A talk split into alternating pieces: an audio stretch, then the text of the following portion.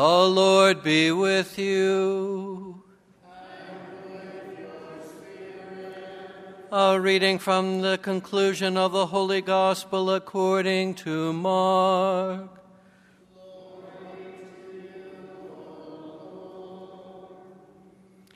Jesus said to his disciples, Go into the whole world and proclaim the gospel to every creature.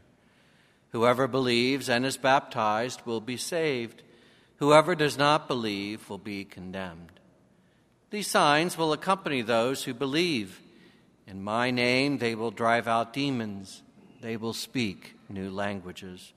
They will pick up serpents with their hands, and if they drink any deadly thing, it will not harm them. They will lay hands on the sick, and they will recover. So then the Lord Jesus, after he spoke to them, was taken up into heaven and took his seat at the right hand of God. But they went forth and preached everywhere, while the Lord worked with them and confirmed the word through accompanying signs. The Gospel of the Lord.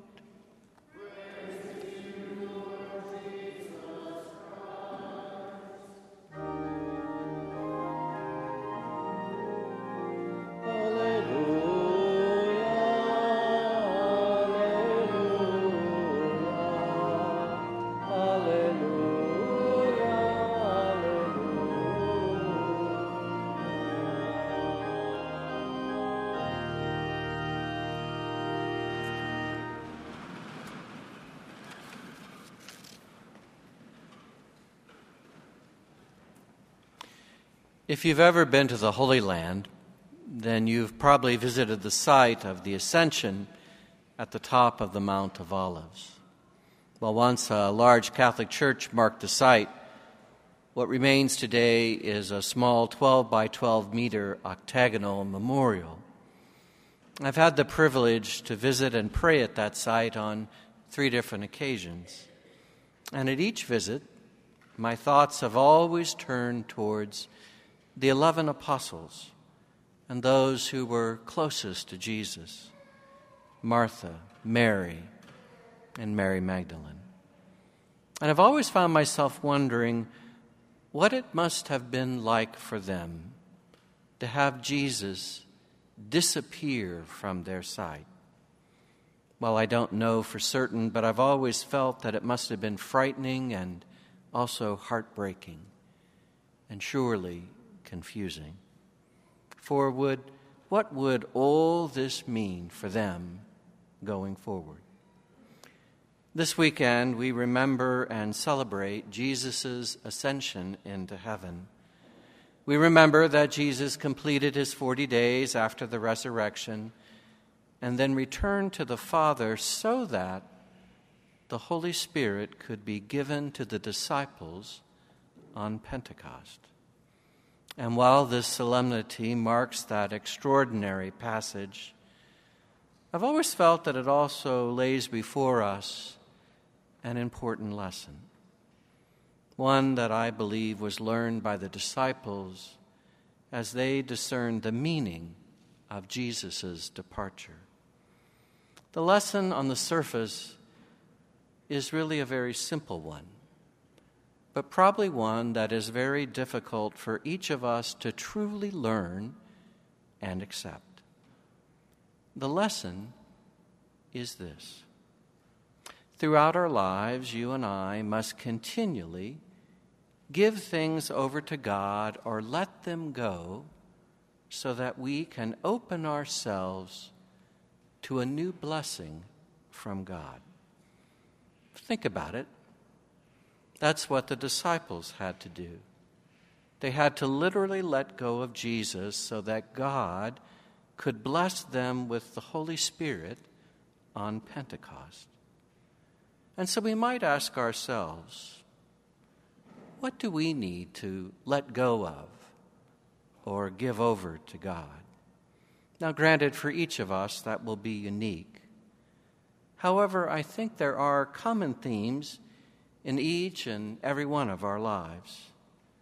And three came to mind this week in prayer. First, at times you and I must give over to God or let go of our expectations. Our expectations, like that life should be fair, that if we're good, we will always be rewarded, that others around us should understand us, and that we should always be loved and liked. And as we give over those expectations to God, or as we try and let them go, we do experience a blessing from God. You see, we are blessed with maturity, with wisdom, powerfully with freedom, but perhaps most importantly, with peace. Second, at times you and I must give over to God or let go of all of our timelines and agendas. Few things in life ever meet our schedules. And bottom line, we know that we really don't have very much control, if any, over those around us. And trying to make the world or God or others meet our schedules and our plans, well, it just really makes us frustrated. And surely the pandemic has been a painful and yet powerful reminder of that truth. And when we do give these timelines and agendas over to God, again, we encounter a blessing. For we are blessed to live with fully in the present. We are blessed with the realization that really all we have is the eternal now the gift of this very moment. The future and the past, well, they belong to none of us. Third and finally, at times, you and I must give over to God or let go of people. And perhaps that is one of the most difficult. Absolutely nothing in this world except the love of God lasts forever on this side of heaven. No matter how much you or I want to cling to those we love, we will know separation. Loved ones die or they move away. Some relationships we know just don't simply endure. And thus, you and I, we cannot cling to others, but in reality, merely love them. And as we give those relationships over to God, again, we encounter a blessing.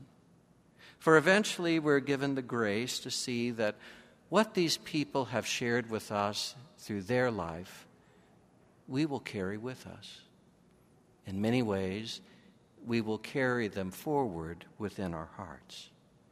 And we also discover that whatever pain that we encounter as we go through that loss, God can use it. God can use it to make us stronger, and He can help us to be more compassionate with others. This weekend, as we remember Jesus' ascension into heaven, may we be more mindful of our need to give over and to let go, thus opening ourselves to all the new blessings that God has in store for us.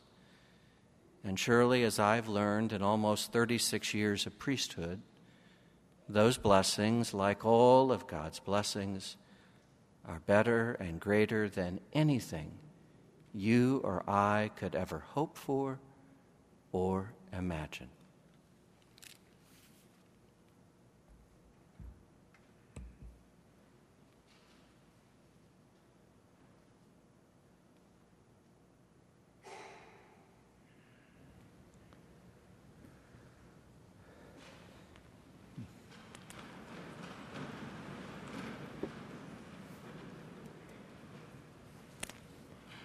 I believe in one God, the Father Almighty, maker of heaven and earth, of all things visible and invisible.